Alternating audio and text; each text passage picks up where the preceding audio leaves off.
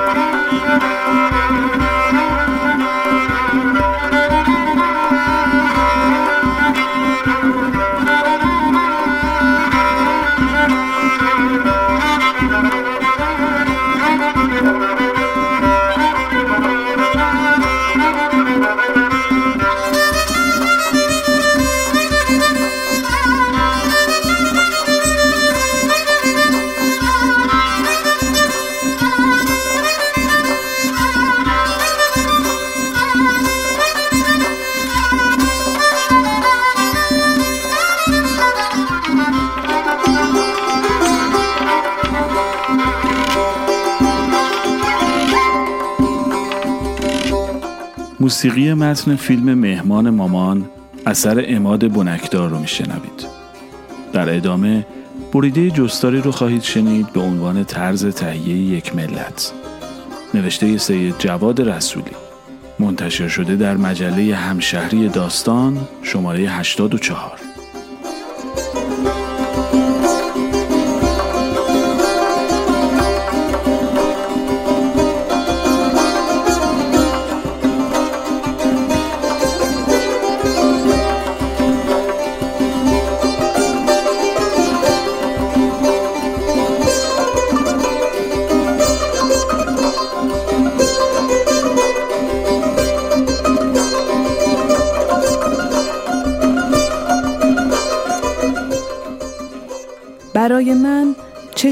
طعم قیمه و بوییدن عطر قرمه سبزی هر بار اتصالی است آنی به آشپزخانه مامان جون.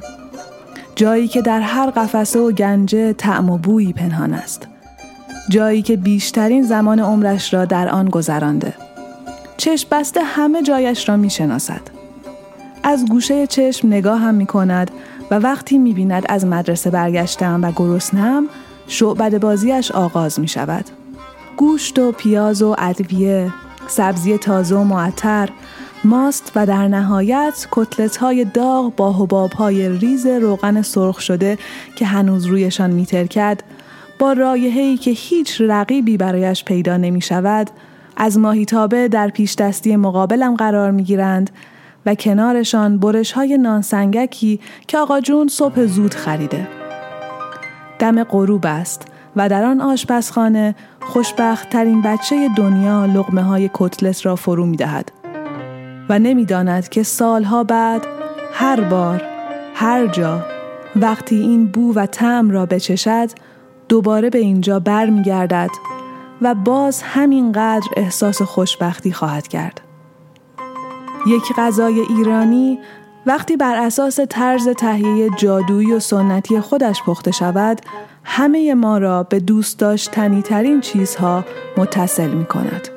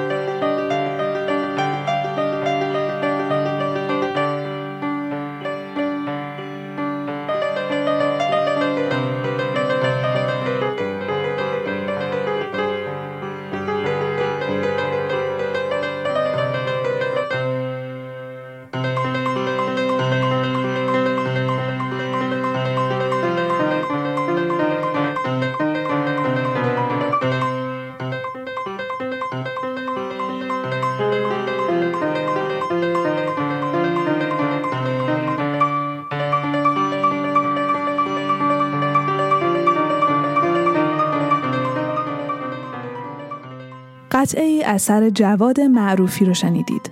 از آلبوم جان اشاق استاد محمد رضا شجریان. در ادامه قطعه ای به نوازندگی چنگیز صادقوف پیانیست آذربایجانی. به همراه دستور غذایی از کتاب مستطاب آشپزی از سیر تا پیاز. نوشته نجف دریا بندری و فهیم راستکار.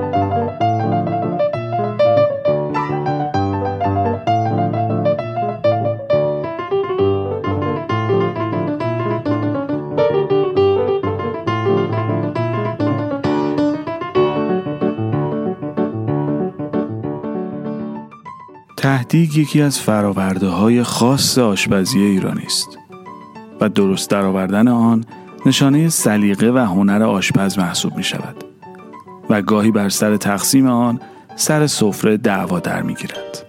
تهدیگ را معمولا در بشقاب جداگانه سر سفره می آورند. تهدیگی که درسته از دیگ درآید مانند تهدیگ پلوپز برقی تهدیگ قلفتی نامیده می شود. اما هر تهدیگی لازم نیست قلفتی باشد. کافی است که تهدیگ خرد نشود و به صورت ورقه های به اندازه کف دست یا بزرگتر درآید. برای جدا کردن تهدیگ از کف دیگ و جلوگیری از خرد شدن می توانیم چند بند انگشت آب سرد توی حوزچه ظرفشویی بریزیم و دیگ را چند دقیقه در آن بگذاریم.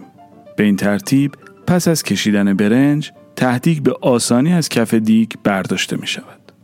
چلو یا پلوی دم کشیده و تهدیگ بسته را باید هر چه زودتر کشید و به سر سفره برد وگرنه پیر می شود.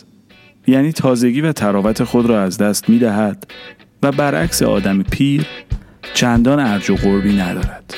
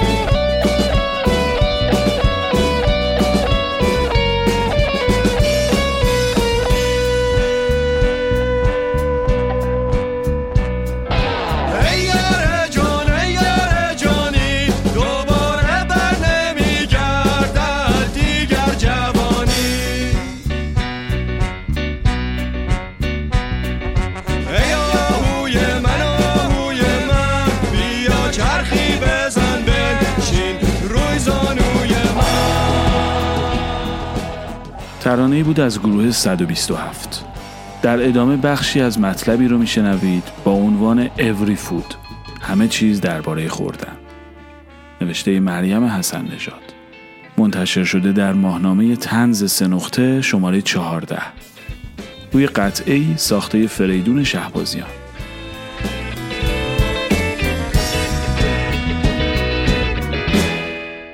اگر متعصب باشید که اغلب هستید فکر می کنید اول و آخر غذاهای خوشمزه یعنی غذاهای ایرانی اگر اینجوری فکر کنید عیبی ندارد به ما چه اصلا ولی در عوض از امتحان کردن غذاهای خوشمزه جاهای دیگر اجتناب می کنید و از بسیاری لذت ها محروم می شوید. خب بشوید. انسان متعصب اغلب حتی غذاهای فرهنگ خودی را با دستپخت مامان خود می سنجد. یعنی نه تنها هیچ غذایی را به اندازه غذای ایرانی غذا نمی‌داند بلکه هیچ غذایی را هم قابل مقایسه با غذای مامانش نمی‌داند. و هر جا اسم غذایی میآید می‌گوید فلان غذا رو فقط مامان من بلد خوب درست کنه. راستش دوروبر خود من هم از این جور آدم ها زیاد یافت می شود و از غذا دستپخت مامانهایشان را هم امتحان کردم. فقط بگویم که تعصب هم مثل عشق واقعا انسان را کر و کور می کند.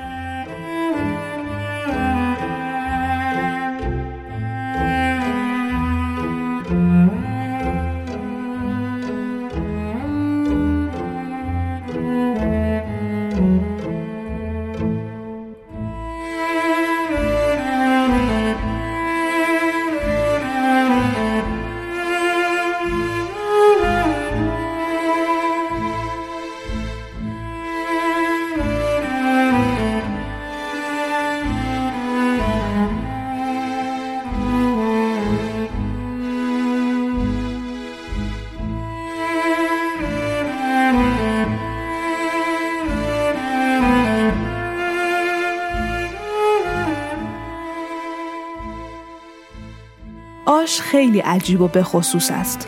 شما کل دنیا را بگردی آش پیدا نمی کنی و این یک قلم فقط در غذای ایرانی پیدا می شود. حتی حلیم ملیم هم در اقصا نقاط جهان یافت می شود ولی آش نه.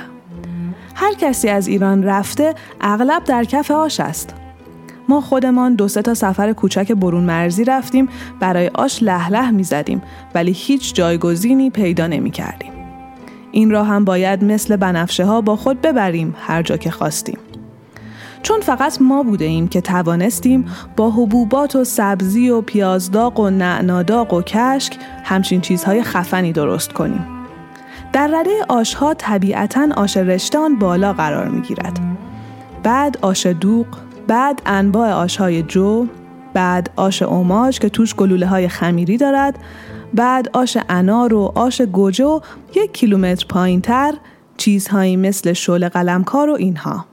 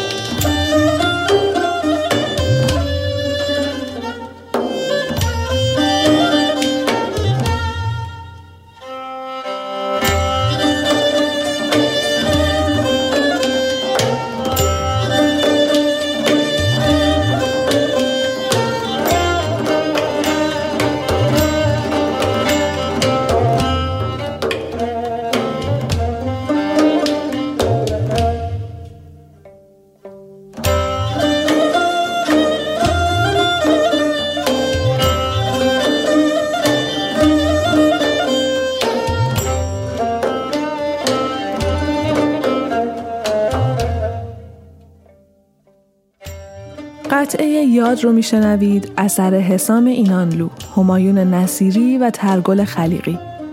و پس از آن چند خطی از جستار خوراک اصفهان نوشته علی خدایی. از مجله ناداستان شماره 6 به همراه بهار دلنشین با صدای استاد بنان.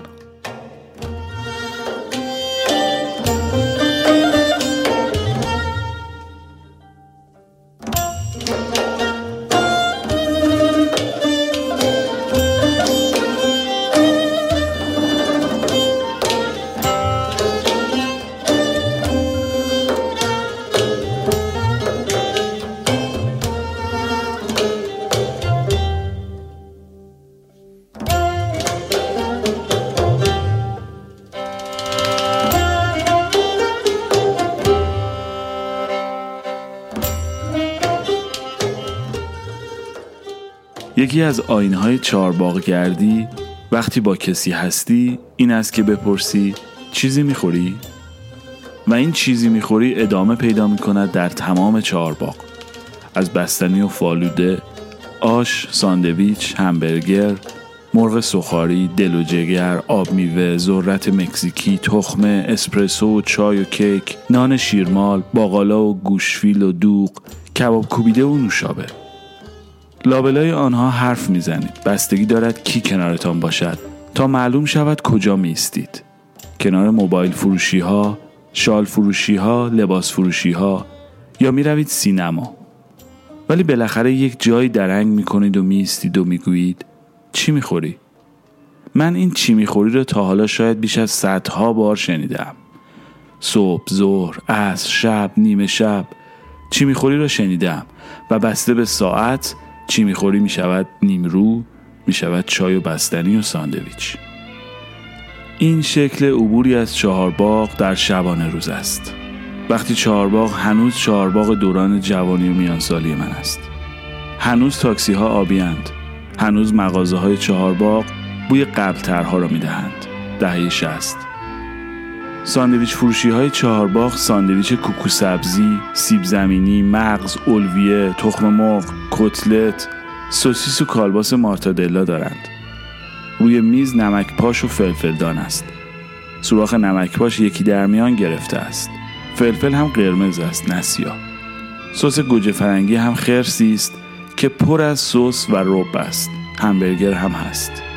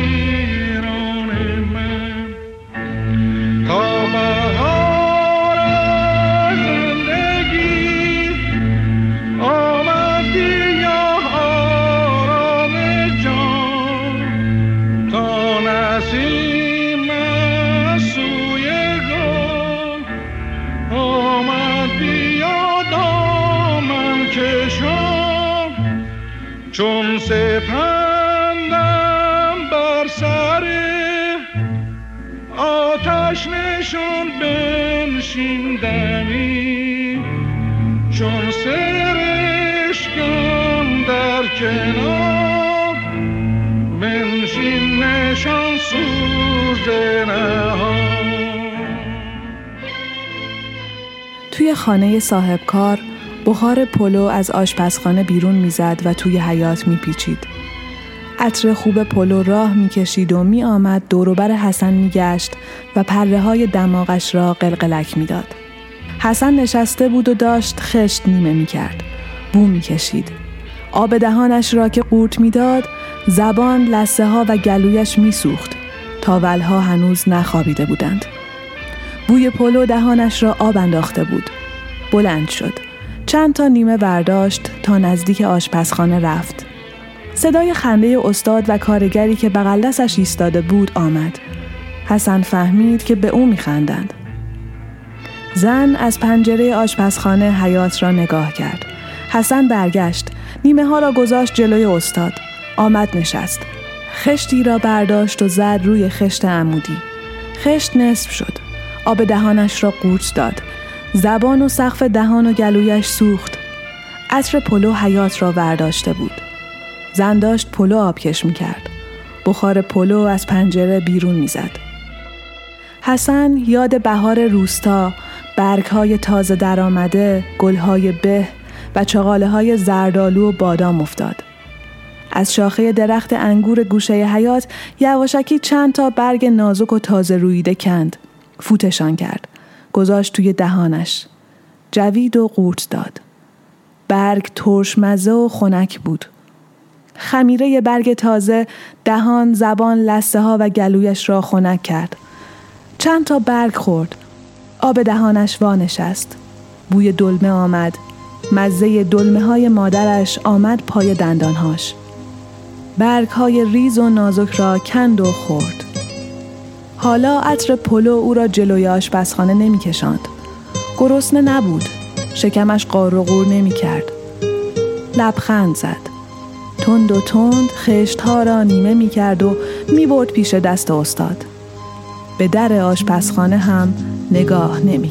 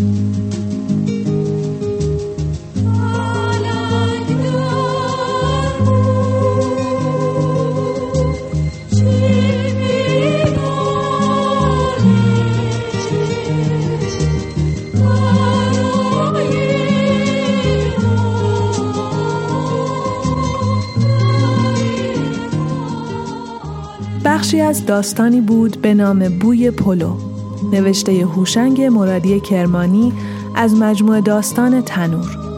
و حالا صدای پری زنگنه رو میشنوید. پس از آن چند خطی رو خواهید شنید از ماجرای اولین رویارویی ادوارد براون ایرانشناس انگلیسی با سفره ایرانی.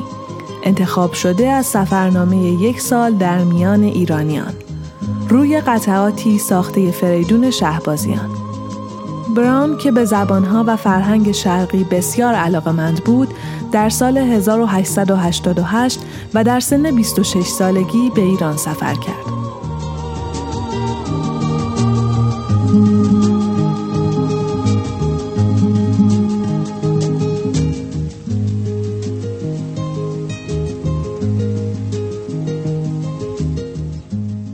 دعوت پاشاخان تقریبا حالت فرمان داشت. پس با وجود خستگی زیاد با راهنمایی صاحب خانهمان که از بستگان او بود به محضر پاشاخان هدایت شدیم. قبل از ورود به اتاق بنابر تذکر فراشان که در کنار در ایستاده بودند چکمه هایمان را از پا درآوردیم. سپس تعارفمان کردند تا در محلی روبروی سرحددار که در گوشه از اتاق روی چند بالش لمیده بود بنشینیم.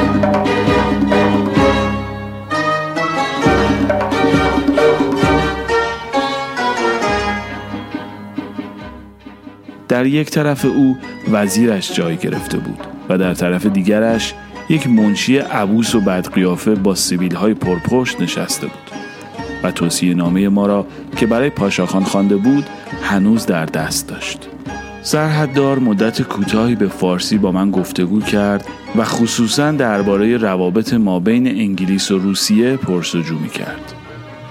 به زودی متوجه شدیم که او علاقه به گفتگوی بیشتر نشان نمی دهد و به نظر بیحوصله و نگران می آید. بنابراین کم کم آماده رفتن می شدیم که چندین خدمتکار با سینی های پلو و شربت وارد شدند و ما با اینکه شام خورده بودیم مجبور شدیم برای حفظ نزاکت و ادب سر سفره بنشینیم شربت بسیار عالی بود و همچنین پلو که از تکیه های گوشت بره در لابلای برنج درست شده بود ما مجبور شدیم با دست غذا بخوریم این کار که من هیچگاه موفق به یاد گرفتن آن نشدم بسیار مشکلتر و پیچیده تر از آن است که به نظر می رسد. برنج را به کمک چهار انگشت به شکل گلوله درآورده و سپس با یک فشار رو به بالای شست آن وارد دهان می کنند. تکیه های برنج را که در لابلای انگشتان باقی می ماند با یک حرکت دورانی شست جمع آوری می کنند و به شکل گلوله کوچکی در می آورند که قبل از آماده شدن لغمه بعدی خورده می شود. چابکی و مهارت ایرانیان در این کار که البته تمیزتر و عملیتر از آن است که به نظر می آید قابل ستایش است. برای خارجیان غذا خوردن با دست همانقدر مشکل است که شکل نشستن ایرانیان روی دو زانو. و اینکه ما در اولین بار با وجود مزهک بودن حرکتمان با خنده و تمسخر میزبانان مواجه نشدیم فقط به دلیل ادب آنها بود و نه چیز دیگر.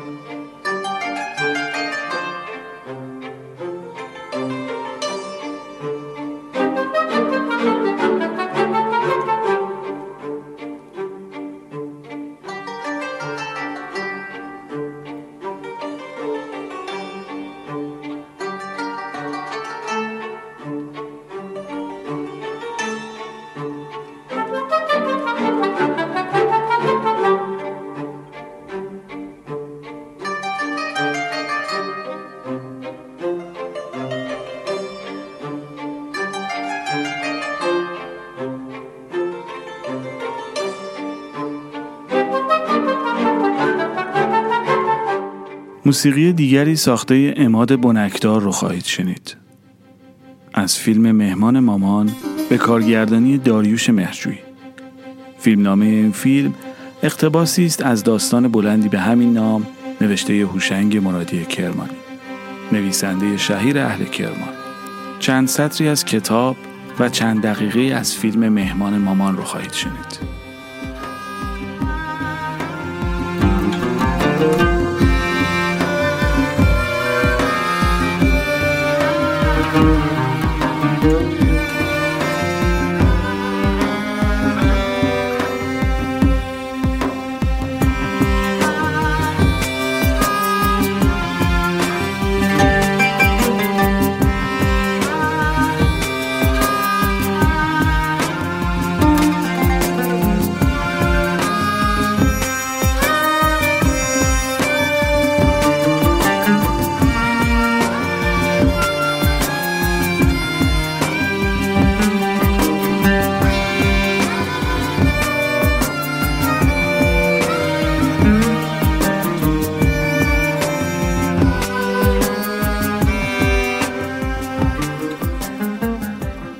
مش مریم دوید تو اتاقش. پیراهن نوع چیت گل منگولیش را پوشید. عین دختر بچه ها شده بود. تند چارقدش را عوض کرد. چارقد سفید سرش کرد. به صورت و ابروهاش دست کشید. لبخند زد. زیر لب گفت دارم می‌روم مهمانی. کاسه کوچولویی از توی یخچال برداشت. چادرش را انداخت سرش و رفت. تق تق بفرمایید تو مش مریم. مش مریم مثل بچه ها خجالت کشید و کم کم خزید توی اتاق. سلام. لبهاش سرخ شده بود از خجالت. نشست سر سفره. سرش را انداخت پایین. همه با تعجب نگاهش می‌کردند. مادر اشاره کرد که هیچی نگید زود ناراحت میشه. مشمریم کاسهش را گذاشت جلوش. از توش دانه شامی درآورد نصف کرد. گذاشت توی دهانش. اینا چیه که می‌خوری؟ مادر بشقاب و قاشق چنگال گذاشت جلوی مشمریم توی بشقاب پلو ریخت. بفرما تعارف نکن غذای خودتو بذار فردا نهار بخور. این چی داری می‌خوری؟ این همه غذای خوشمزه. چرا بذار واسه فردا نه اشتها ندارم. شب نمی‌تونم خدا بخورم. یه شب طوری نمیشه. بیا عادت داریم مریم یه عمر که ناراحت کردید اومدید پلو خورش دوست ندارید خب ماهی بخورید خیلی خوشمزه شده این میگو هم خیلی عالیه شما این شامی های من می‌خورید خیلی تمیز درست کردم دستم پاک بوده ممنون چشم. دستتون در نکنه. دستتون در نکنه. دست از به. مریم حرف نکنه نخوردیم نه گذاشتینش کنار بشقاباتم. بخوریم می‌خوریم، می‌خوریم. آشپزیم خوبه. بله. تو وقتایی که آدم بوده ما مردم زنده بود هر وقت مهمان میومد خانه من از دست پنجم تعریف می‌کردم. از وقتی شوهرت زنده بود آدم بود من خوردم مج مریم خیلی خوشم.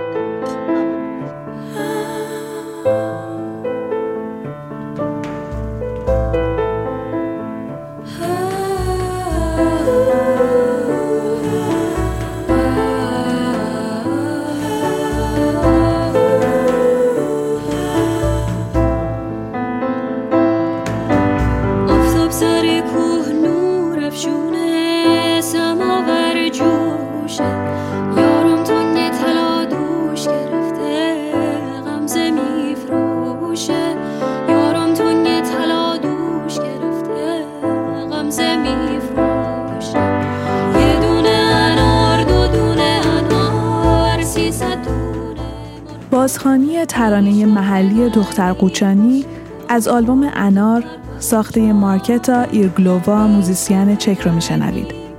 با صدای آیدا شاه قاسمی. در ادامه توصیفاتی از سفره سنتی میهمانی در طبقه متوسط ایرانی. از کتاب مستطاب آشپزی.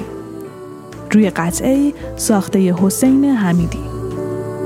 عجب ابرو عجب لب و عجب رو. قوچانی عجب گیسو به سانه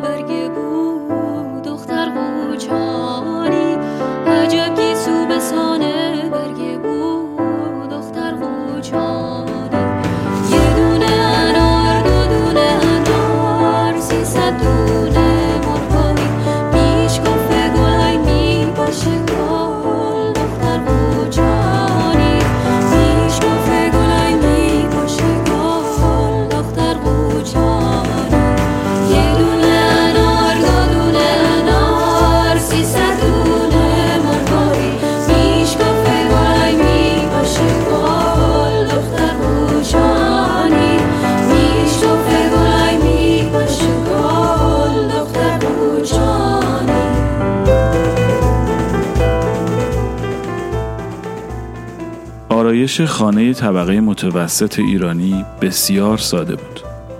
چند قطعه فرش زیبا لب به لب کف اتاق را می پوشاند و چند بالش یا پشتی با دو شکچه یا بدون آن کنار دیوار قرار داشت. همین. روز مهمانی برای اهل خانه روز فرخندهی به شمار می رفت و از چند روز پیش به پیشباز آن می رفتند. دخترهای کدبانوی خانه و حتی بعضی از همسایه ها در تدارک غذاها به او کمک می کردند. حیات خانه آب و جارو و اتاقها مرتب می شد.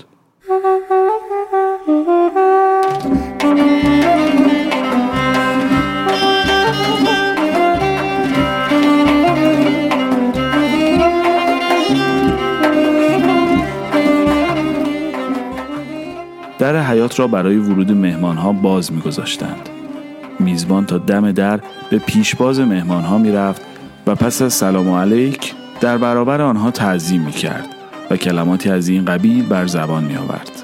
خوش آمدید، صفا آوردید سرفراز فرمودید سپس آنها را به اتاق پذیرایی راهنمایی می کرد. سفره شام را در همان اتاق نشیمن یا در اتاق مجاور می انداختند. سفره چارگوش درازی بود از پارچه قلمکار یا کتان سفید که روی چرم یا مشمع گسترده می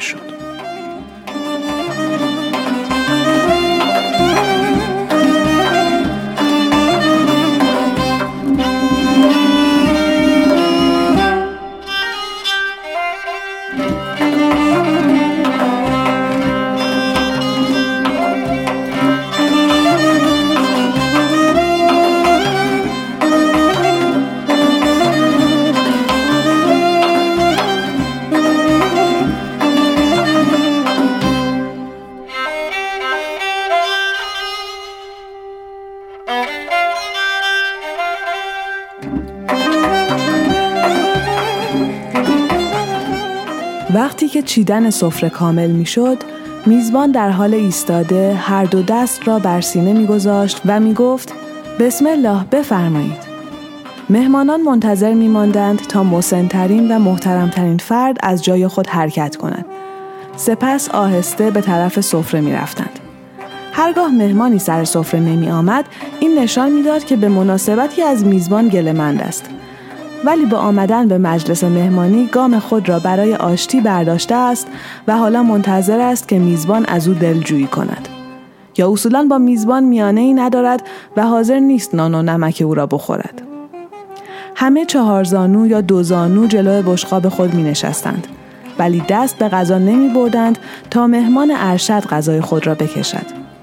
در این فاصله همه با تحسین به ظرفهای غذا و آرایش سفره نگاه می کردند. بعضی به به می گفتند و دیگران با حرکت سر تصدیق می کردند. هنگام دست بردن به غذا همه زیر لب بسم الله می گفتند و سپس غذای خود را در سکوت می خوردند. گاهی مهمانهای بزرگسال با گفتن عجب آشیه یا عجب خورشتیه غذا را تحسین می کردند. صرف غذا ترتیب معینی نداشت. هر کس هرچه می‌خواست برای خودش می‌کشید. میزبان میهمانان را به خوردن تشویق می‌کرد و گاهی شخصا با اصرار برای آنها غذا می‌کشید. سبزی خوردن را هر کس با دست برمی داشت و کنار بشقاب خود روی سفره می ریخت. ترشی و ماست و برانی و مانند اینها با قاشق به بشقاب اضافه می شد. معمولا غذا را با آش یا نوعی پیش غذا شروع می کردند. ولی بسیار پیش می آمد که خورنده پس از خوردن پلو یا چلو خورش باز قدری پیش غذا یا آش برای خود می کشید و این باعث تعجب کسی نمی شد. خوردنی های شیرین مانند حلوا و خرما و خربزه دست آخر خورده می شد.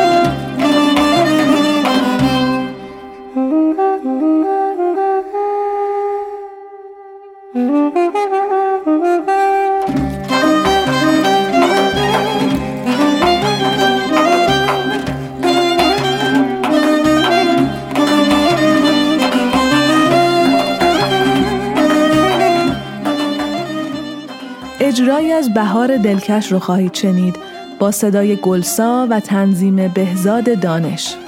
و پس از آن روایت مامانگلی برگرفته از کتاب تا هفت خانه آن ورتر نوشته صابر ابر. بهار دلکش رسید و دل به جا نباشد. از آن که دل بردمی به فکر ما نباشد. در این بهار ای سنم بیا و آشتی کن. که جنگ و کین با من هزین روا نباشد.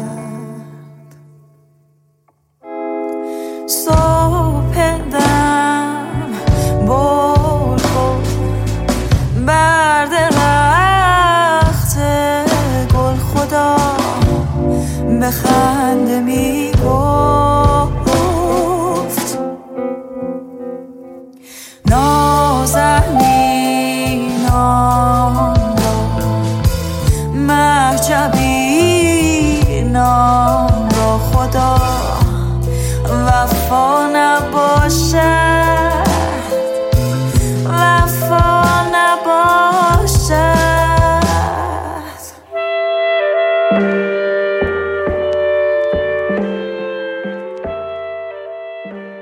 آشپزخانه مامانگلی کفش با فرش پوشیده شده است. همان گوشه می نشیند روی زمین، تکه می دهد به یک پشتی و آشپزی می کند. حتی نمازش را هم همانجا می خواند. یک رادیو دارد که تمام مدت روشن است. می گوید توی دنیا اول جانمازش را دوست دارد بعد هم همین رادیو را. چون رادیو فرهنگش از تلویزیون خیلی بهتره. مامانگلی تمام اخبار را دنبال می کند. به شوهرش می گوید آدم باید بدون دورش چی میگذره. من اسمم گلرخ گل سرخیه. متولد 17 بهمن 1336 خیابون ری. 15 سالگی ازدواج کردم و 17 سالگی اولین دخترم رو به دنیا آوردم. مامانگلی مدتها با مادر، پدر، مادر بزرگ و پدر بزرگ شوهرش زندگی کرده است. اما هیچ وقت غم و غصه و حرف و حدیث نبوده. دهم هر ماه روزه و هر محرم سمنو پزون داشتند. مامانگلی هم قهوه چی بوده و پذیرایی می کرده. می گوید اگه با عشق آب رو هم رو گاز بذاری دو برابر میشه. باید هر کاری که می‌کنی از ته دل باشه. برکت خونه بیدلیل نیست. نگاه کنین من سفره هم پلاستیکی نیستن چون نون توش میره. غذا روش می‌خوریم. همهشون پارچن. پلاستیک برکت رو می‌بره. پارچه خوبه. من هنوز جانونی دارم. نون رو که نباید بذاری تو فریزر. اون دیگه نون نیست. مامانگلی شش کلاس سواد دارد که به قول خودش مثل لیسانس الان بوده. یک ماشین تایپ داشته که با آن کار می کرده. مامانگلی هنوز اولین جمله ای را که با آن ماشین تایپ کرده به یاد دارد. امشب در تماشاخانه تهران نمایش یوسف و زلیخاست. اولین غذای مامانگلی هم زرشک پلو با مرغ بوده. روی گاز والور. مامانگلی توضیح می دهد اون کسی که غذا رو می‌کشه همیشه پایین سفره میشینه.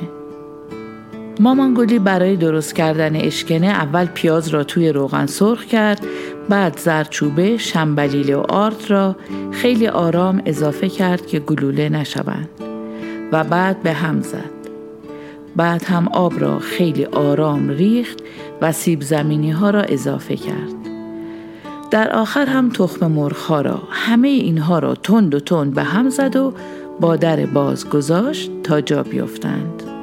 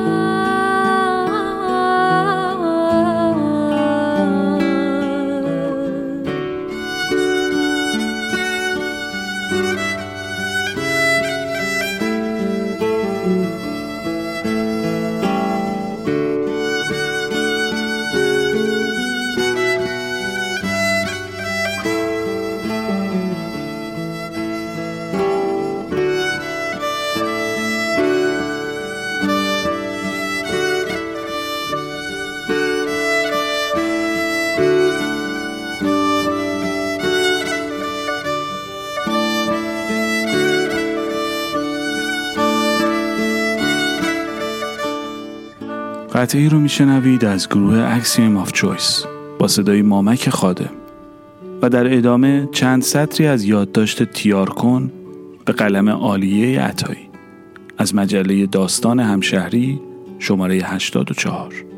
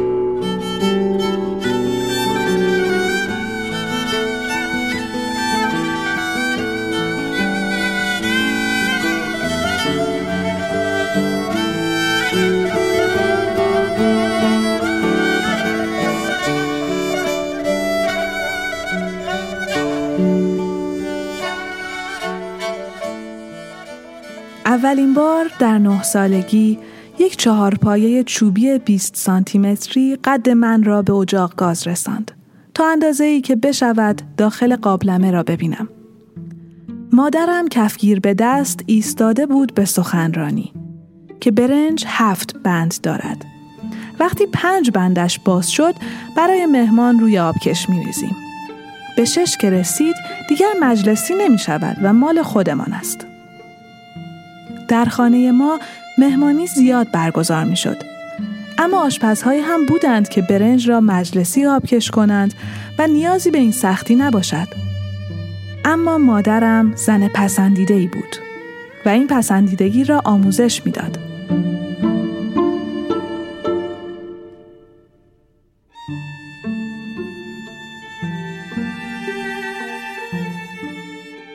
تصور کودکی این بود که چطور سرم را ببرم داخل قابلمه داغ و چطور دانه دانه برنج را ببینم و چطور بندهایشان را بشمرم.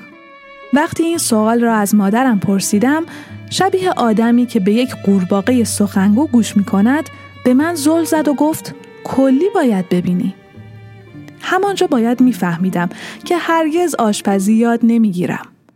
برای مادرم قابلمه کل بود با اجزای داخلش که می‌شد همهشان را با یک چشم دید. و برای من قابلمه یک محات بود بر صد تا، دیویست تا، سیصد تا دانه برنج که نشمرده بودمشان. دختر پسندیده نبودن چیز کمی نبود.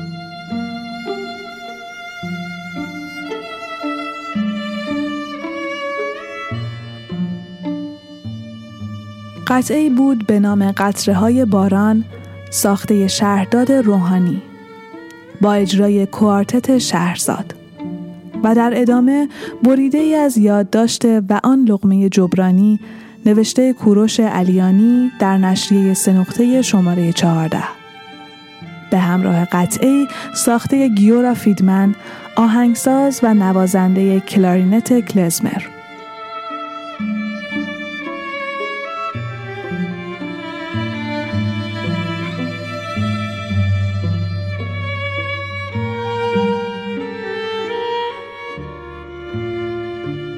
میدانی رفیق آن یارو شعبده بازی که اسم خودش را گذاشته بود دیوید کاپرفیلد یادت هست؟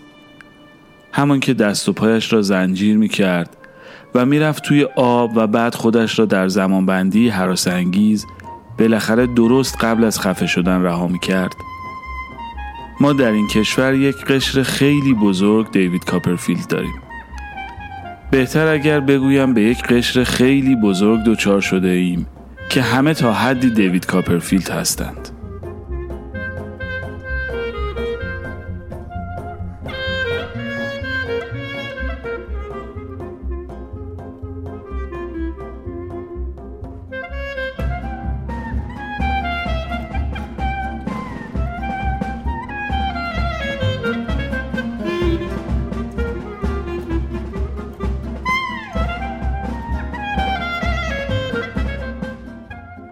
ما دیوید کاپرفیلد ها همیشه یا در حال بالا رفتن هستیم یا پایین افتادن. در هر دو حال احساس بدبختی می‌کنیم. وقتی خانه اجاره ای را ترک می‌کنیم که خانه بخریم در گرده های شبانه من می‌گوییم کمرم شکست زیر بار قرض و وام و قسط و طرفمان همدردانه سر تکان می‌دهد و ظرف غذا را نشانمان می‌دهد که یعنی می‌فهمم واقعا بدبخت شده ای. حالا یک لغمه بخور. گاهی هم دلار چهار هزار تومانی می شود 22 هزار تومان.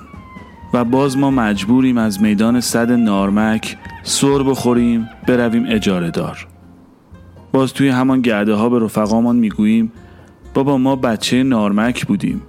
حالا دیگه نمی‌کشیم توی نارمک خونه داشته باشیم. رفتیم تو اجاره دار یه لونه موش گرفتیم. که یعنی خیلی بدبختیم. و اصلا به هیچ هم نمی‌گیریم که داریم به تک تک مردم محله جدیدمان توهین می‌کنیم. و باز طرفمان همدردانه سر تکان می‌دهد و ظرف غذا را نشانمان می‌دهد که یعنی می‌فهمم واقعا بدبخت شده ای. حالا یک لغمه بخور. خلاصه ما همیشه بالا می رویم یا پایین. بدبختیم و دوای دردمان خوردن است و همین لغمه جبرانی ناقابل است که ما را از مرگ حتمی میرهاند و کمک می کند با اینکه ما را به سخت جانی خود این گمان نبود زنده بمانیم. یه جمعه بهاری تو کوچه کناری یه عده مهمون بودن. واسه نهار مود با شرایط موجود مشتاق و پریشون بودن. با داد و هوا رو نوای تارو سندروم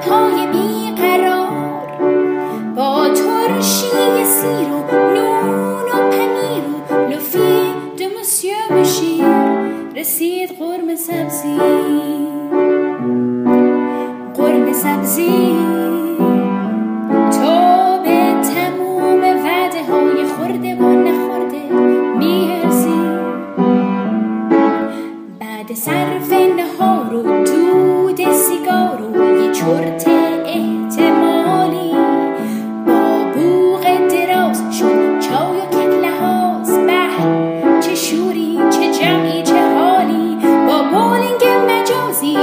برج و بروسازی همه شاد و شنگول و رازی.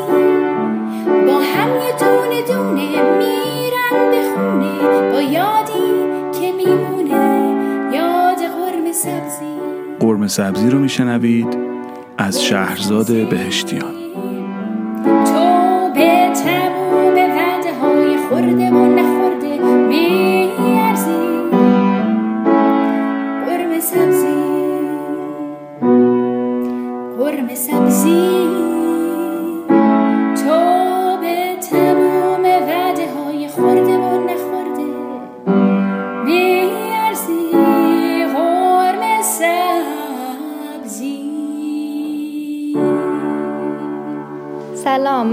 دختر بلوچم و می‌خوام یه غذای محلی بلوچی رو بهتون معرفی کنم که اسمش تباهگه.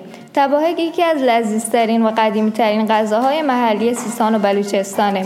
تباهگ در واقع یک روش برای نگهداری گوشت بعد از آماده شدنشه که با پلو درست میشه. یه بار دیگه بگیریم. خراب شد من اصلا تمرین نکردم.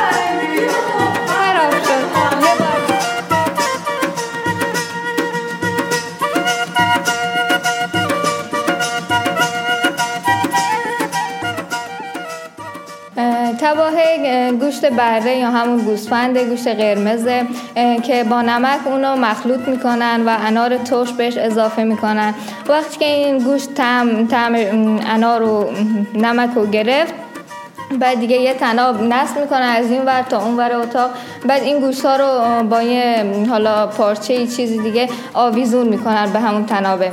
حالا بعد از دو هفته یا یک ماه که گوشت خشک بشه بعد جمعشون می‌کنن تا چند ماه دیگه سالم میمونه خراب نمیشه. بعد دیگه درستش می‌کنن.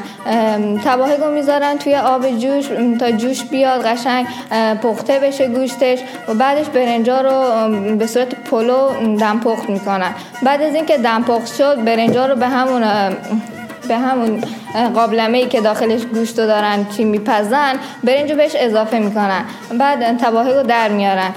دیگه برنج بذارن که پخته بشه بعدش دیگه میل می‌کنن.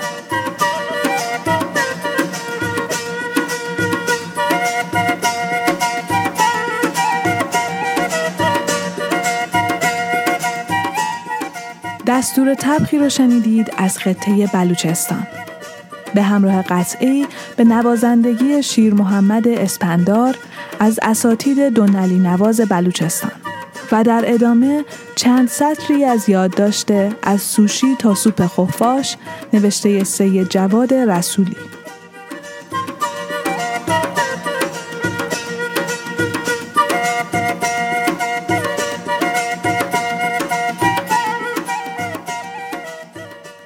ما دقیقا همان چیزی هستیم که می‌خوریم.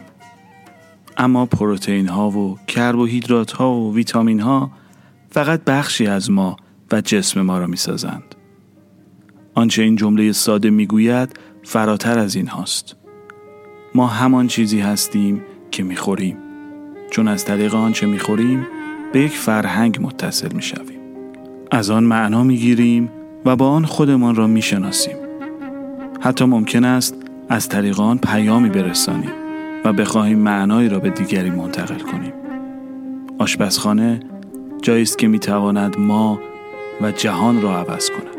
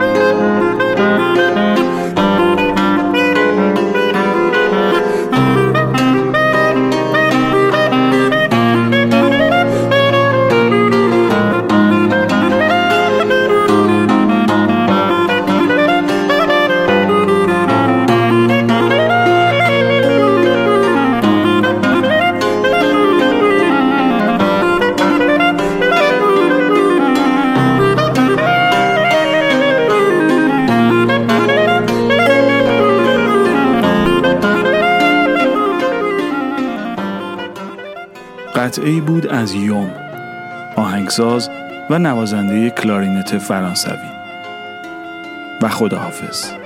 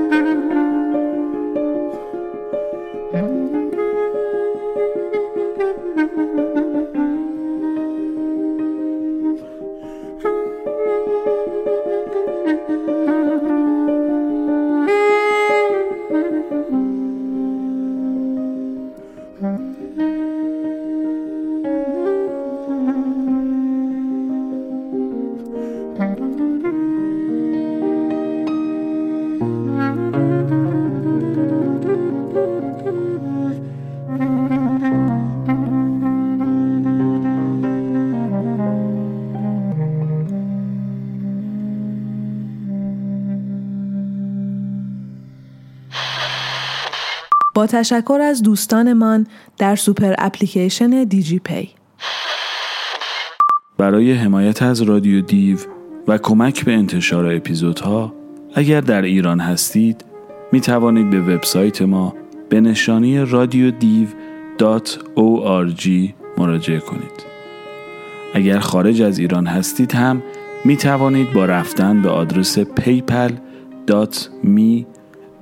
رادیو دیو از ما حمایت کنید. رادیو دیو در وبسایت پیتریان هم صفحه‌ای دارد که با نشانی patreon.com رادیو دیو در دسترس شنوندگان خارج از ایران است. مرداد 1400